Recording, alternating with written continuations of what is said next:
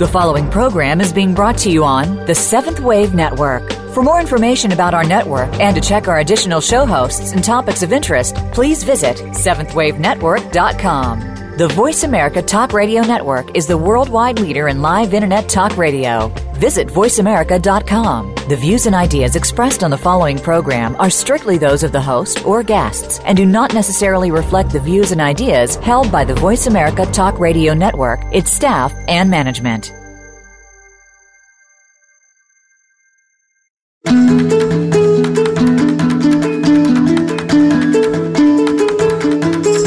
You can not only learn from your mistakes, you can celebrate them. They define who you are and serve as a learning tool to become your most beautiful self ever.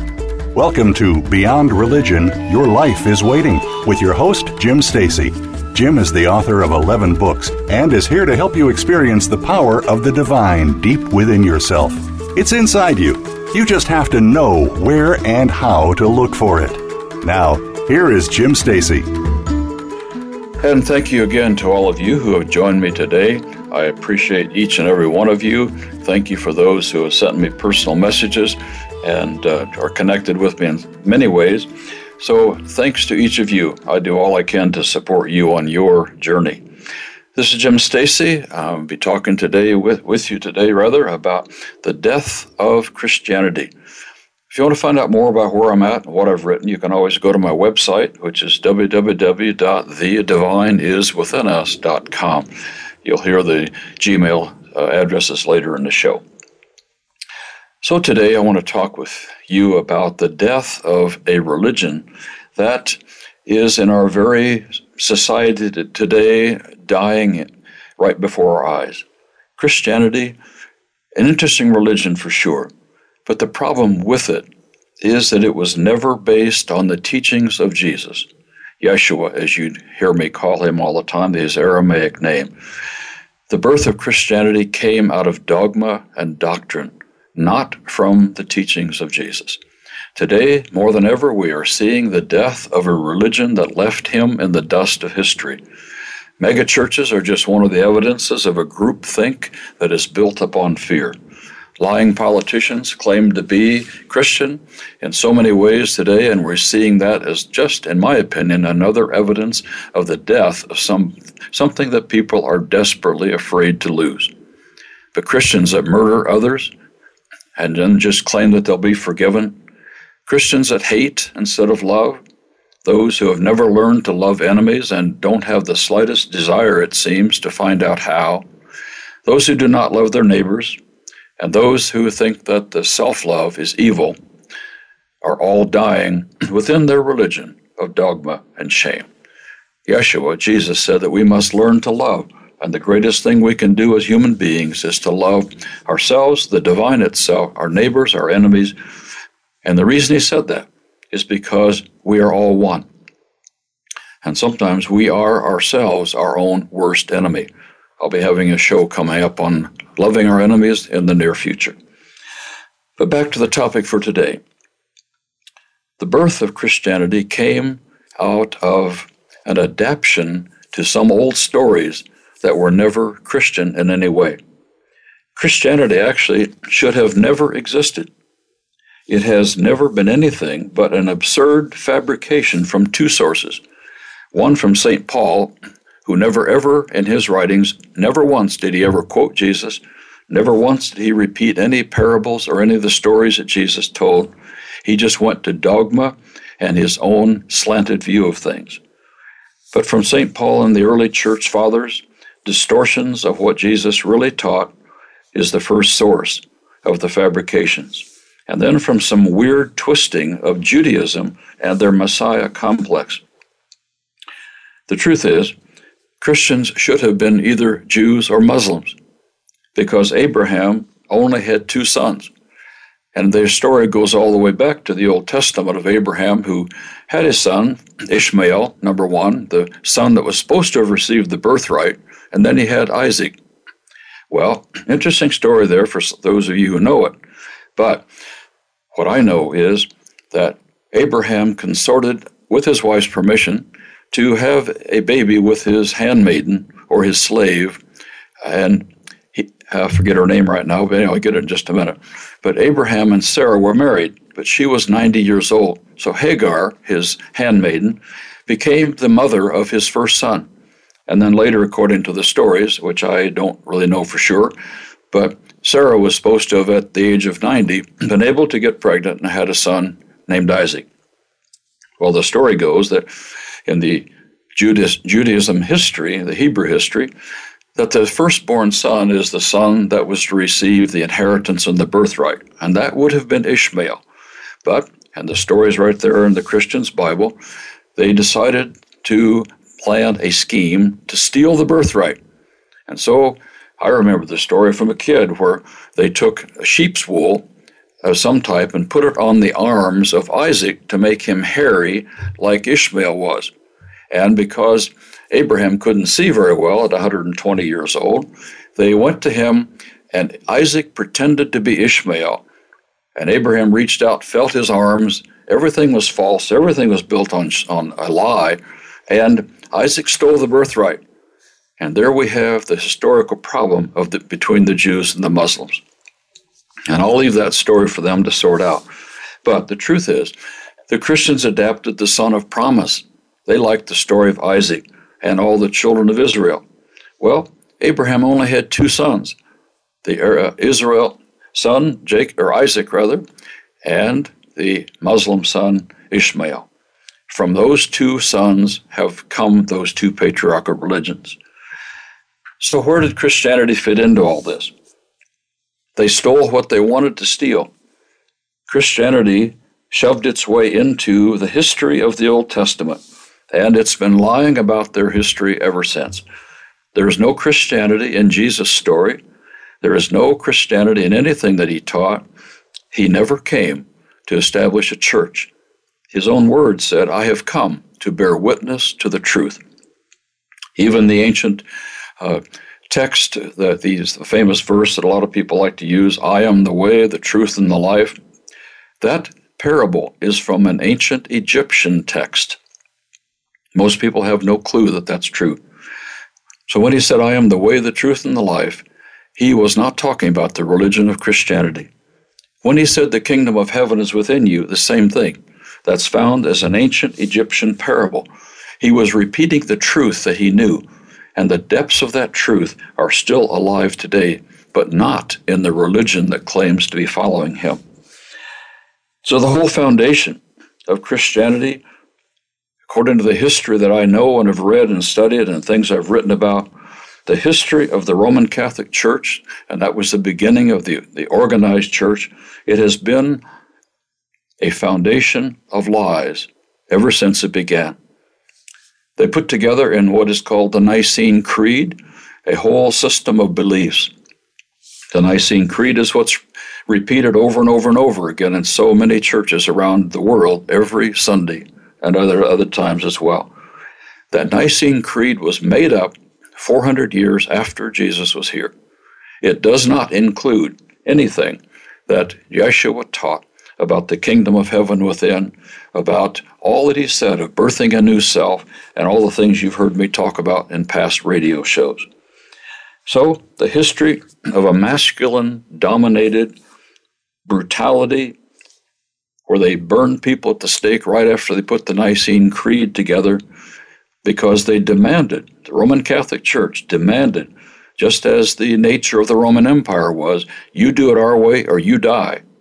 And so they began burning people at the stake by the thousands and thousands of them, just because people wouldn't accept a new, totally new, fabricated doctrine of theology.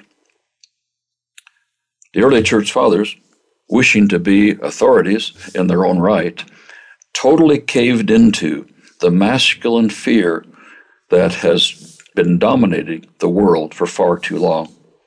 Men desperately had to get rid of the goddess cultures that had been around for much longer than they wanted to admit. The goddess cultures were still alive in the, in the time of Jesus. The temple of Diana still existed in his day, the church never admitted that. They tried to destroy it and push it aside. And eventually, they were able to write such a history. And remember, all history books are written by the, the winners.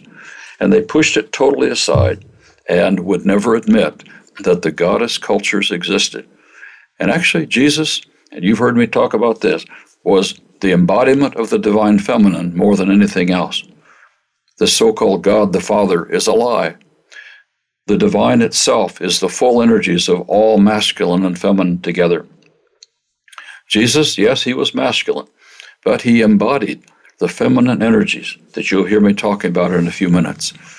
And you also have heard me talk about the Holy Spirit, their third person of the Trinity, is female. The sacred breath, or the sacred pneuma, was always female until the Roman Catholic Church turned it into Spiritus Sanctus, the Latin, which is masculine.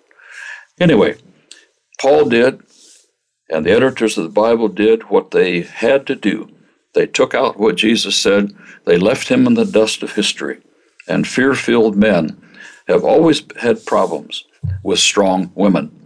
Men lied. They killed tens of thousands, distorted the truth into dogma, and then organized it all into a religion that they conveniently called Christianity. Even though it had absolutely nothing to do with the Christ consciousness of Yeshua. It had nothing to do with the, what that word Christ means, because Christ was never Jesus' last name. Christ was a word that was used in those cultures back then as the one who embodied the cosmic consciousness of the presence of the divine itself deep within.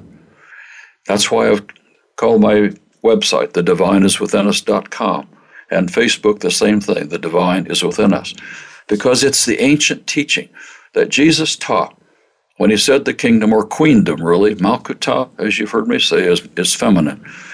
The, the queendom of heaven is within you. Well, the church could never tolerate that. But Christ does not mean Savior. Christ does not mean Lord. It means nothing that the church talks about today because they have not ever understood what Jesus was truly saying about the divine being within each of us. And last week's show, you heard me talk about the fish and the atheist and those who are living in the presence of the divine like a fish is in water all the time. It is up to us, my friends, to discover who we are, where we've come from, what we are deep inside, and if there's any quest that we as human beings are on at all, it is the quest to know who we truly are.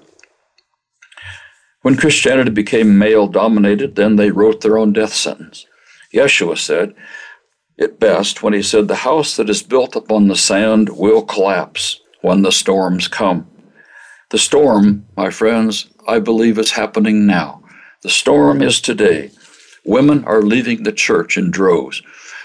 The millennials, the 30 year olds and under, are leaving the church in droves. They have no place for a masculine dominated fabrication of some kind of guilt and shame. They're leaving, and the storm is happening as the church is desperate to fill their pews in these days. And the more the older generation dies off and, and are not there to give money under the baskets, the more the church is dying. So, what's happened? The church is meeting today in what we call megachurches. And yet, that isn't the answer. More than three times the number of women today are outside the church than they were in 1993. They have now left it behind because of the masculine dominated misogyny, pushing women aside, pushing all aside except what they want to believe as fear filled men, men who are living in shame men who are not able to honor the Christ within, men who want to control and to believe rather than to surrender to who they truly are. All these figures that I just mentioned come from what's called Pew Research, PEW Research, and you'll find a lot of that information there. But women now account for 43% of all those who have told the church goodbye. They are now, there are now rather 56 million Americans that are no longer in any religion at all. The control of fear filled men is becoming more and more history. The conservative mindset is dying more and more each day. And those millennials and the younger generation know that there is more than has been told them by the church itself. So, my friends, as we search and seek for what truth is, as we look to, dis- to discover who we are and where we're going, there's a huge adventure ahead for all of us. And that adventure is the longest journey that the human will ever take. As someone said, it is the journey from the head into the heart. Right now it's time for a break, and I'll return with the story in just a couple of minutes.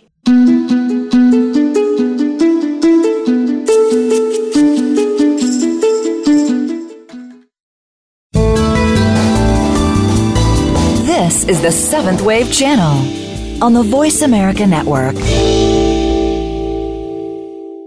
Jim Stacy is the author of 11 books, including his first title, Jesus Was Not a Christian Healing the Shame and Fear from Man Made Theology.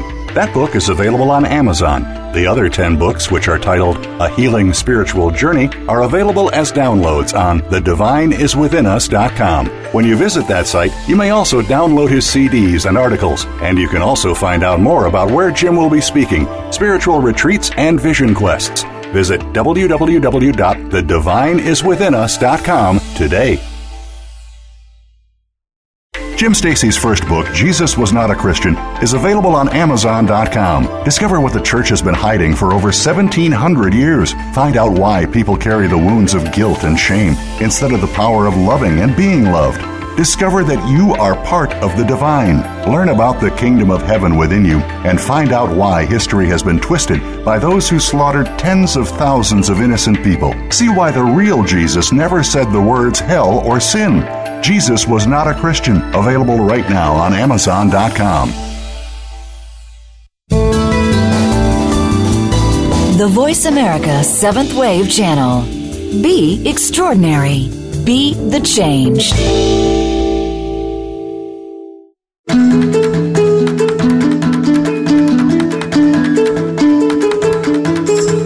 Listening to Beyond Religion Your Life is Waiting. If you have a question or comment about our program, please send an email to the divine is within us at gmail.com. Again, that's the divine is within us at gmail.com. Now, back to the program. Here again is Jim Stacy. So today I'm working from a bunch of handwritten notes, and I've already see that I have a lot more notes than I might get done today.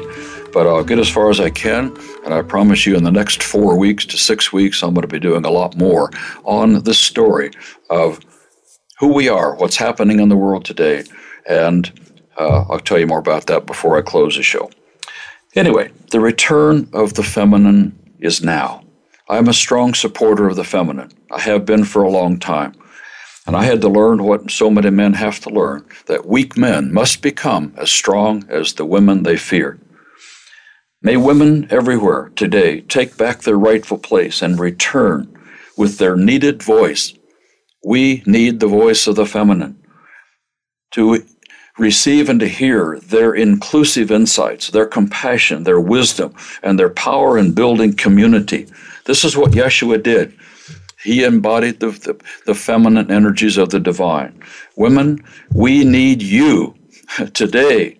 We need you not as duplicates of the old male anger and supremacy and control, as there are some women who do, but rather as the expressions of the divine feminine, once again being a powerful voice in our society.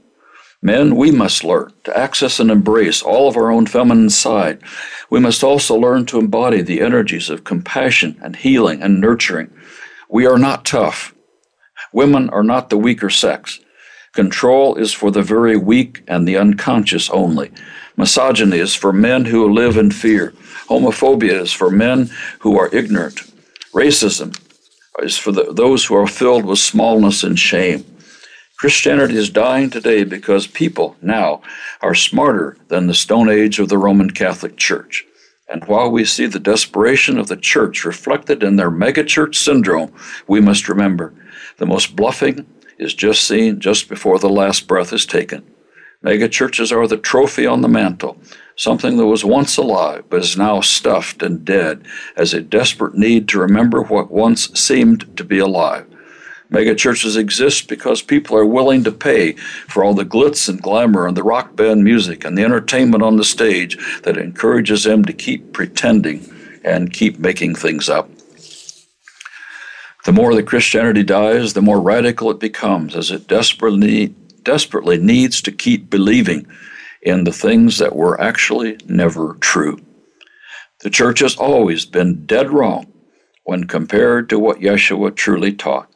And that desperation is seen today in the right wing politicians who speak forth the lies and fabrications, and those who use lies to try to convince people that they know the truth.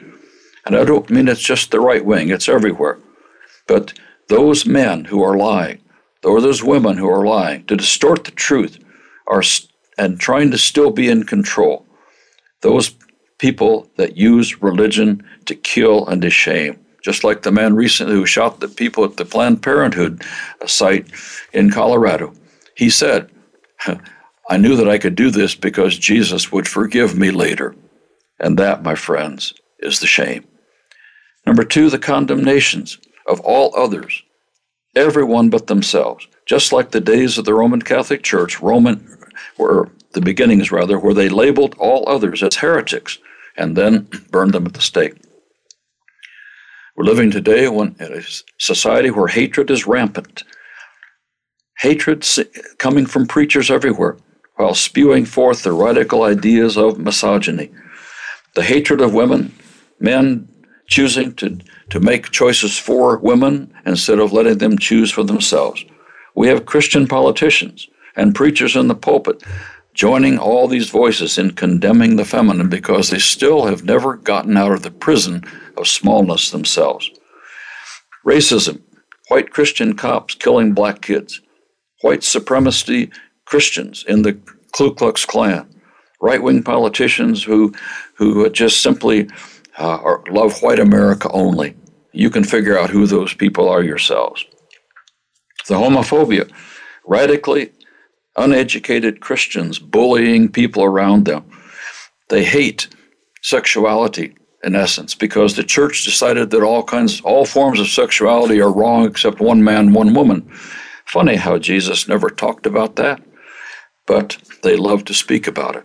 Then we have Jerry Falwell Jr., just recently, who has been standing up before the student body at the so called Liberty University, telling his students that they must go home and get gun permits, concealed carry permits, and bring them back to school he said, We have to kill those Muslims if they ever come here.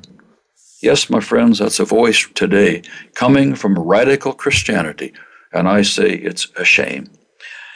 The presidential candidates that are saying, stone the gays, we must declare war on women's choices. And the Christian college, who just recently said they are banning all girls from their college who have been found to be having sex. Uh, but the boys, they didn't say anything about that. More Bible nonsense. Then there's the no health care.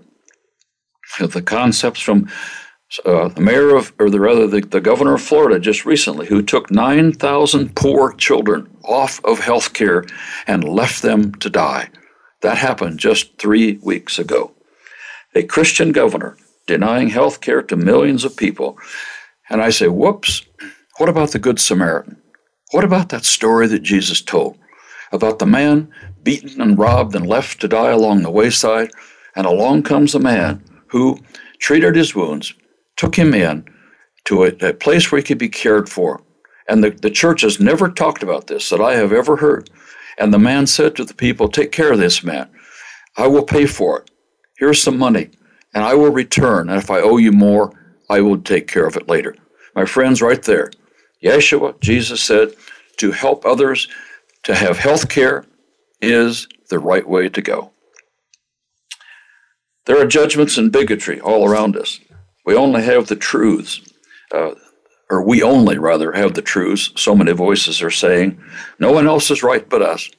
Just like this morning, I saw on the internet that a woman down in Texas said she prayed to God, and, and, and God diverted a tornado from her neighborhood to somebody else's neighborhood. Well, I had an interesting post about that, and it said, hmm, I guess the Christians living in the other neighborhoods must be going to a different church down the street. Today, we have love that is conspicuous by its absence. And yet, the greatest commandment rings in my ears, for Yeshua said, To love all is the greatest thing you can do. And by loving, he told the Pharisee, by loving, you have eternal life. My friends, we are already eternal. We already possess eternal life. We don't need any kind of dogma to say we have to believe something and surrender to shame in order to get it. Dogma is the Lord of those who know nothing about life. And so the Bible and the lies and the contradictions that are in it, and I did a show recently about all the contradictions, or, as many as I could include in one show, rather, and their worship of a book as an idol is one of the main problems we see in our world today. Self righteousness is more rampant than ever, and the worship of literalism has taken the church into the cesspool of illusion. All of these and more are what liberates the extremists from what Jesus taught. He is not their Lord, and He never has been for those who don't care about practicing what He said. But pretending is the game they play. It always has been. I know because I was in it for so long. I stood in the pulpit pretending. I, I lied along with them until one day I began to wake up. I had to repent of doing all of that, and I did. And now I'm trying to make up for it. anyway, Christianity has never been known for its love of other people. It's never been known for loving their enemies. It's never been a world class example of loving neighbors or for loving oneself in a healthy way not even any kind of love that Jesus, Yeshua, taught. Never once has the church been known for loving. Oh, yes, there are a few people here and there. There are groups in, in different churches that, yes, they're doing the best they can, and they're doing a beautiful job of that. And I tip my hat to every one of you, and I salute you. But it's the structures that I intend to criticize, not the individual people. Bless all of you who are loving. Keep doing it. We need you. So many years ago, the evidence of the church's lies came forth as the Crusades. The Crusades around the, uh, the Holy Land and other places, they happen. Slaughter, killing everybody in sight. The conquistadors, there is no bigger distortion and tragedy than Christopher Columbus, who never discovered anything, we now have proof now that many people were in North America long before Columbus. But he just came to the, the, the West Indies and he slaughtered people, those terrible heathen natives, who, my friends, he burned them alive in their huts in groups of 13. And why did he do that? Because 13 represented Jesus and the 12 disciples. What a twisted, murderous, slaughterous Christian as he killed people burned them to honor his dogma. Then there was the, Inquis- the Inquisitions that came across the whole world, especially in Euro- the European world at that time, where the church sent out people to inquire and find everybody guilty. Pagans, the, those beautiful pagan people who lived all across Europe, they were condemned and made to look bad and sinful and wicked. And I'll, t- have more to say about that in another show. Other people that practiced other things, and all these witch hunts were all about slaughtering and killing and getting rid of people that would not go along with the dogma of the so called Christian church. It has never been a follower of Christ, and it never will be unless it returns to what he taught. Time for another break. I'll be right back.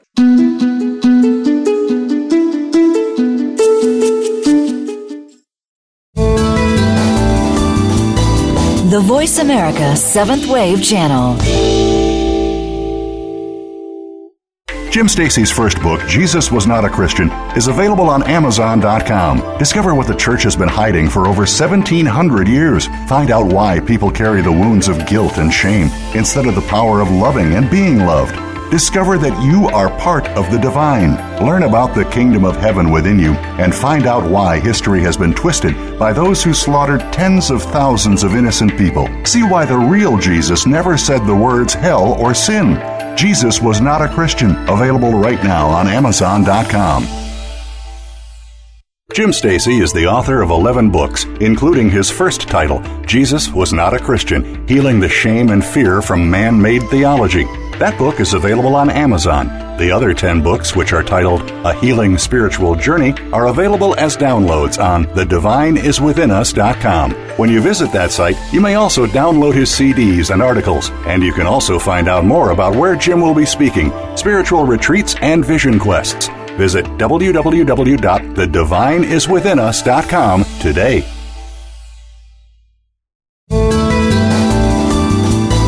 Be visionary. This is the Voice America Seventh Wave Channel.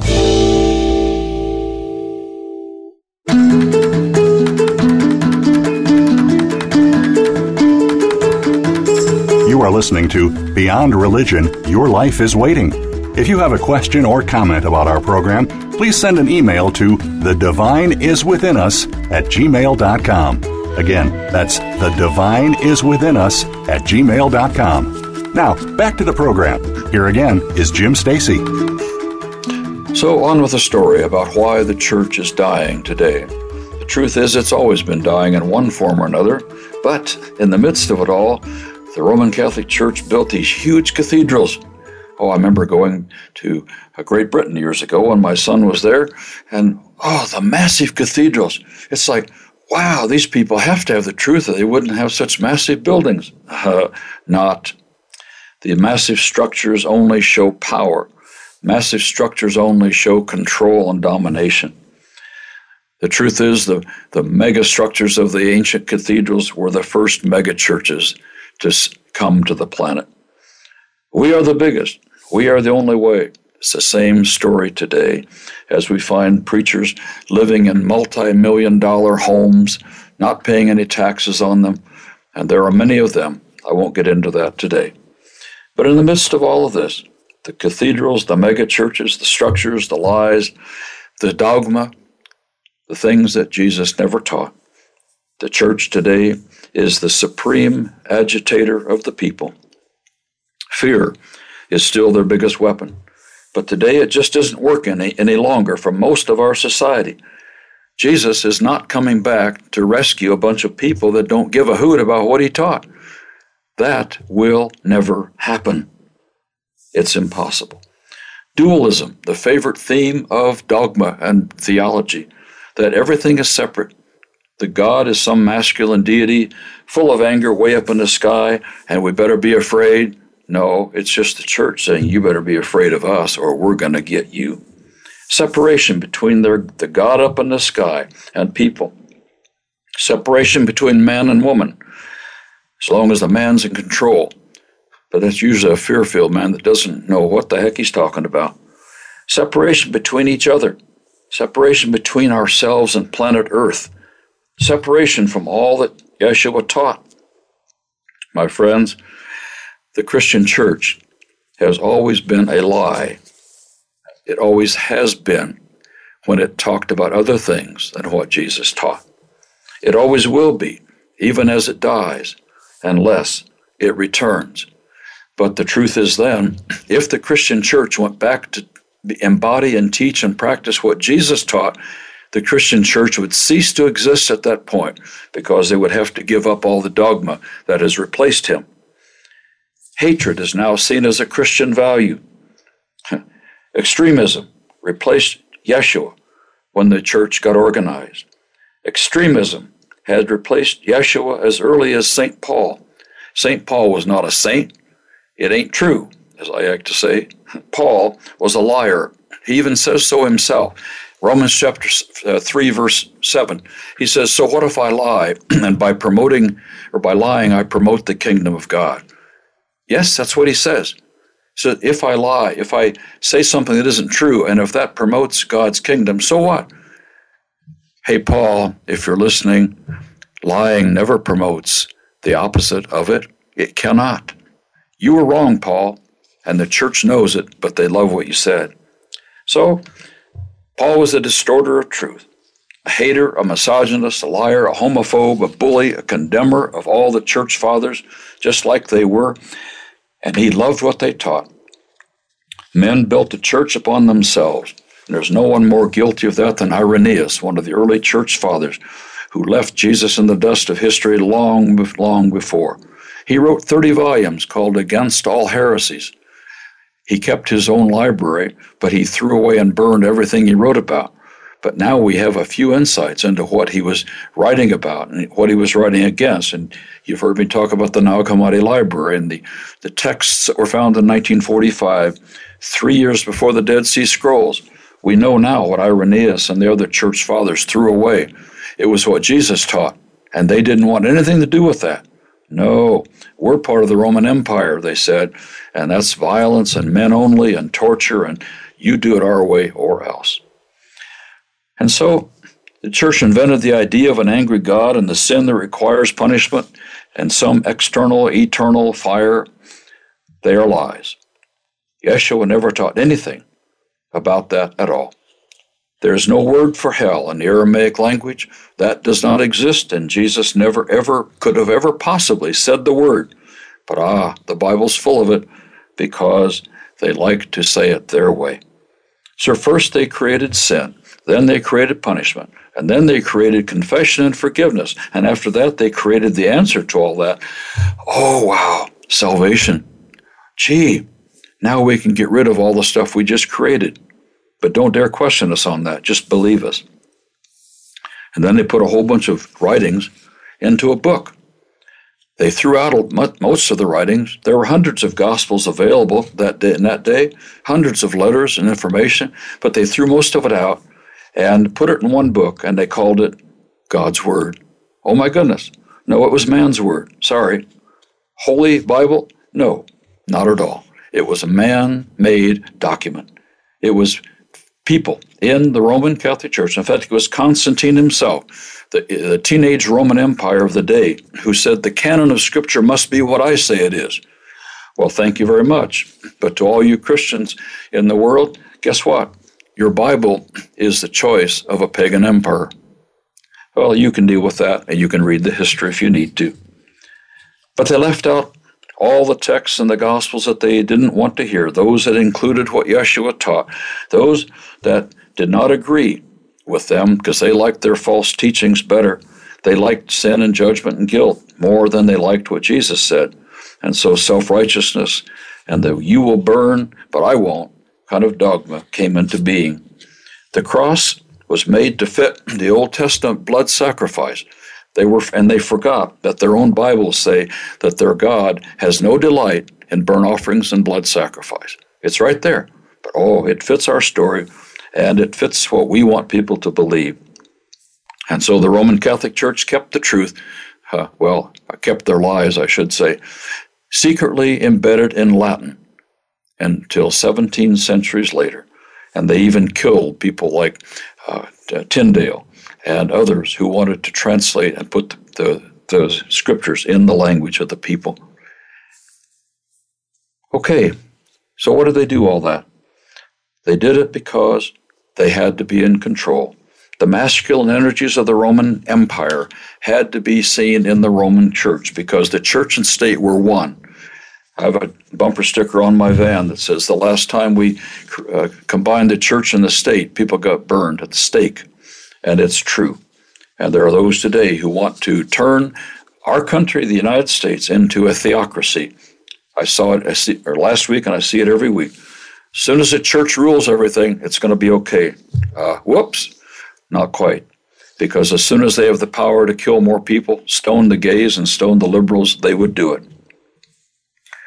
But if you believe the dogma, oh, and then you're free from the practice of Yeshua's words, is what they say. Beliefs in the head is, is faith, but Yeshua taught if you practice my words, you, then you build your house on the rock.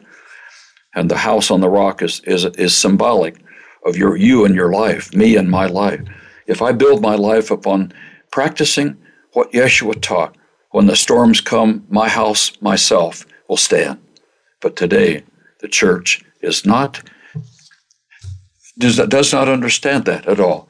They have built their house upon the sands of dogma, and the storm is coming. And guess what? The house on the sand fell flat. So Jesus said, If you practice my words, you will, you will live. You will survive the storm. You will carry on. And as today the house on the sand is slipping and sliding, the voices increase. Jesus is coming back to get us before we suffer. Uh, no, sorry, not going to happen. Today, even the megachurches and everything else, the church is all but gone. Their desperation is proof.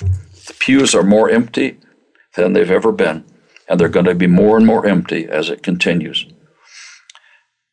Groupthink is the God they love.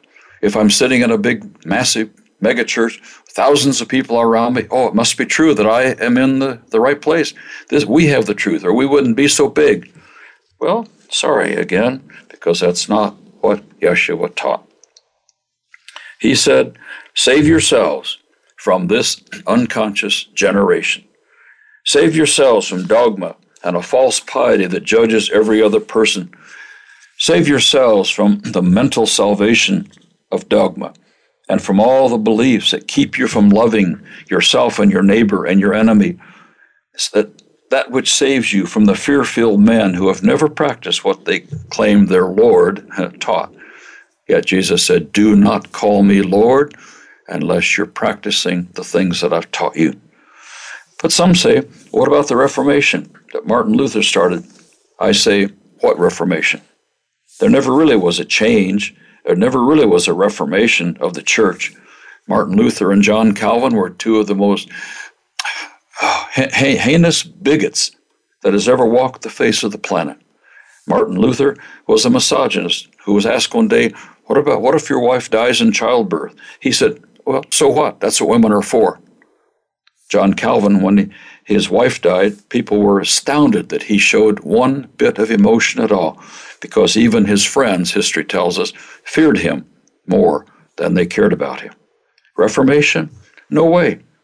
Why? Because religion can't reform anything. Religion cannot reform itself.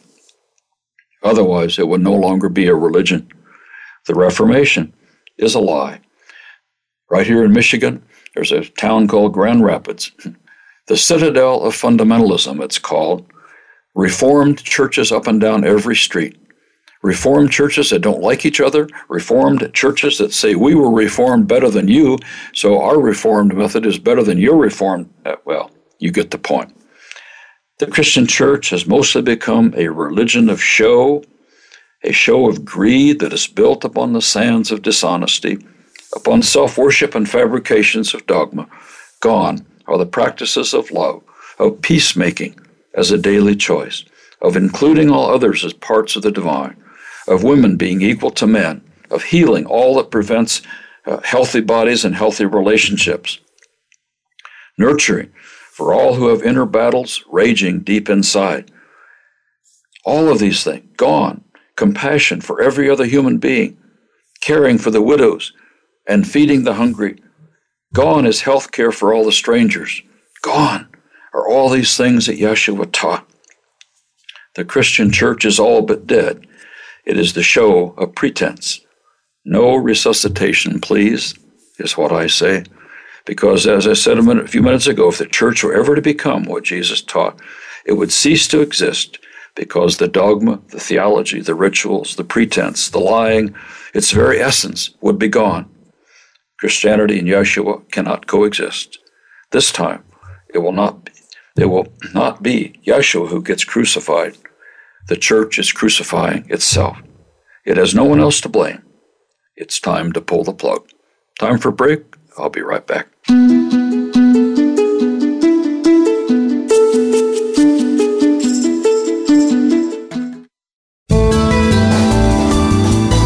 The Seventh Wave Channel on the Voice America Network. Jim Stacy is the author of 11 books, including his first title, Jesus Was Not a Christian Healing the Shame and Fear from Man Made Theology. That book is available on Amazon. The other 10 books, which are titled A Healing Spiritual Journey, are available as downloads on thedivineiswithinus.com. When you visit that site, you may also download his CDs and articles, and you can also find out more about where Jim will be speaking, spiritual retreats, and vision quests. Visit www.thedivineiswithinus.com today. Jim Stacy's first book, Jesus Was Not a Christian, is available on Amazon.com. Discover what the church has been hiding for over 1,700 years. Find out why people carry the wounds of guilt and shame instead of the power of loving and being loved. Discover that you are part of the divine. Learn about the kingdom of heaven within you and find out why history has been twisted by those who slaughtered tens of thousands of innocent people. See why the real Jesus never said the words hell or sin. Jesus Was Not a Christian, available right now on Amazon.com. The Voice America Seventh Wave Channel. Seek greater awareness.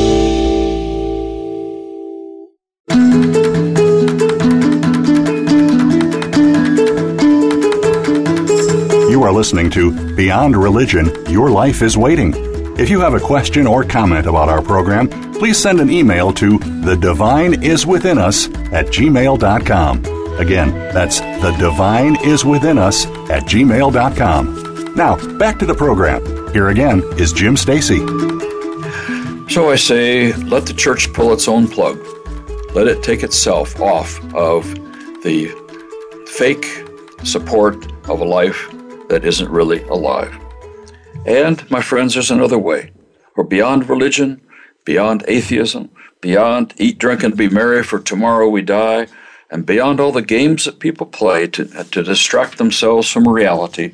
We must go back to the times before the Western world of distortion and the meaning of life, as they called it.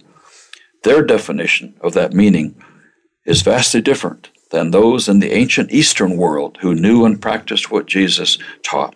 Yeshua was Eastern. The church and the, uh, the, Christian church is Western, something a lot of people have never really thought about. But the Eastern mindset is vastly different than the Western one.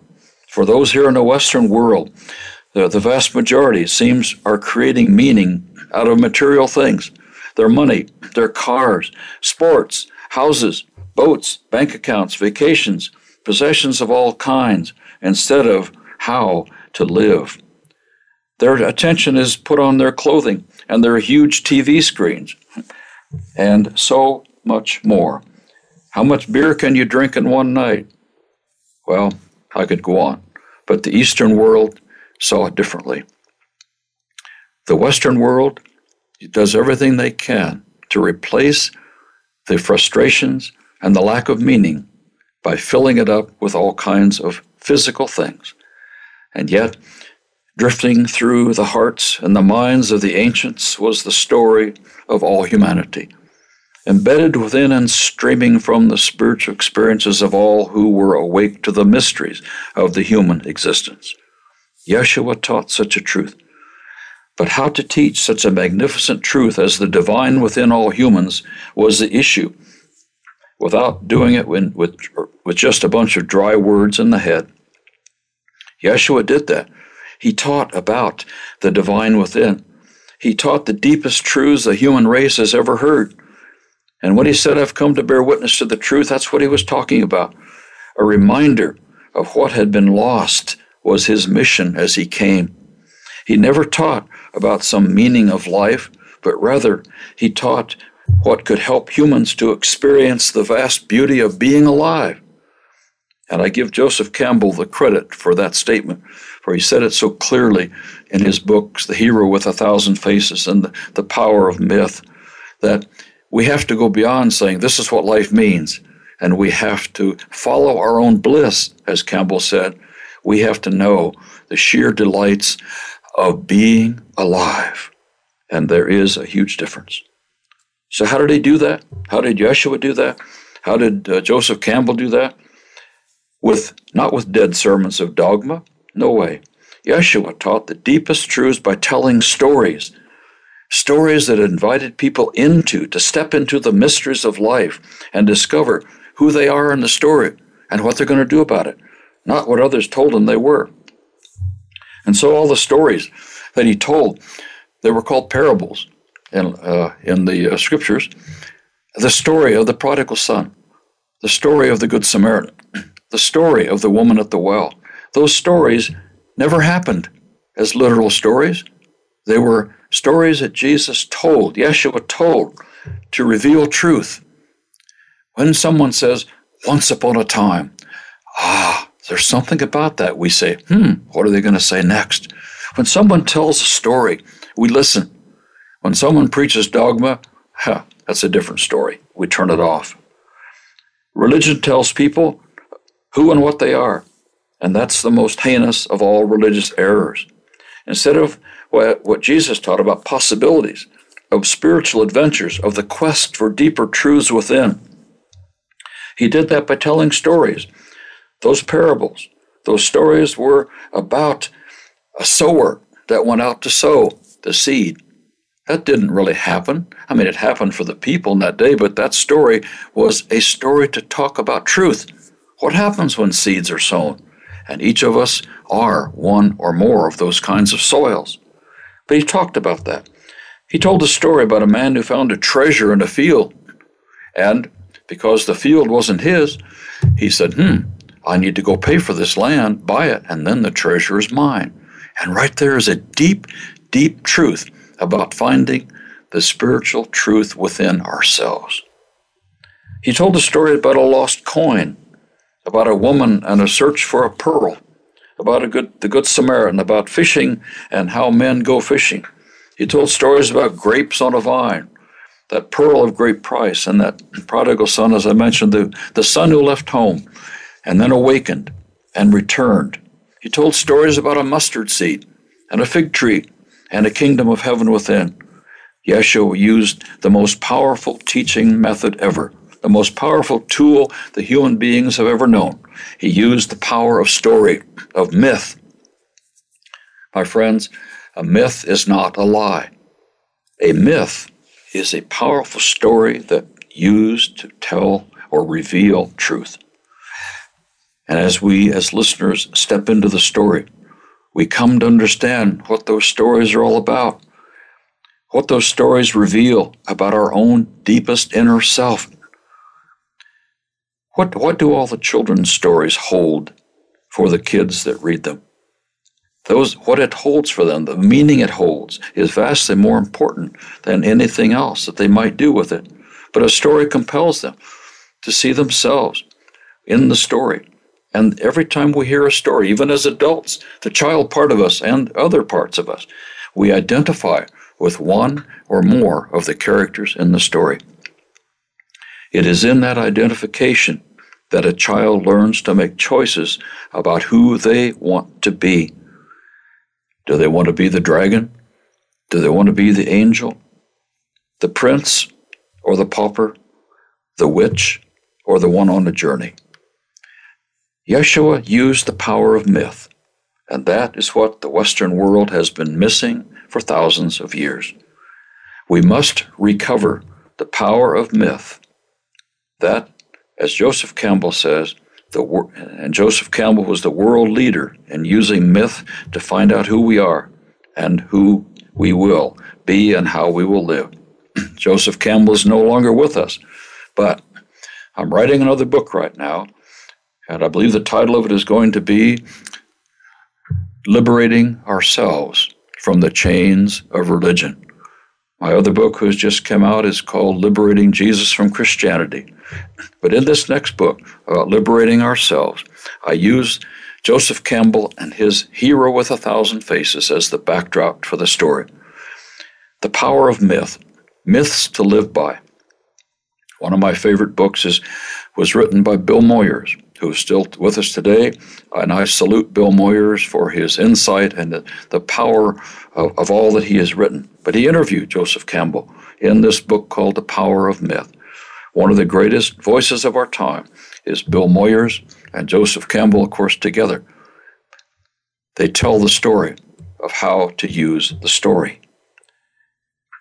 And as some of you might know, Star Wars was built upon Joseph Campbell's hero with a thousand faces, Luke Skywalker, and all of his adventures. All that he had to learn to do and become are all stories built upon Joseph Campbell's The Power of Myth. Are you Luke Skywalker? Are you Darth Vader? Who might you be today? Myth or dogma? What are we going to choose? Mysteries or shame? Being alive or dealing with dogma? Saying that we know what the meaning of life is or are we experiencing the beauty and the power of our most beautiful self as we learn to live in the mystery and the delights of truly being alive? What does your most beautiful self look like, my friends? For that is what you're here to discover. What is the power within you that you've not yet known? I promise you it's there. We're learning more all the time. That's about all the time I have for today. I'll be with you again next week as I talk about much, much more about the myths and the stories to live by. This is Jim Stacy. I'll catch you next time.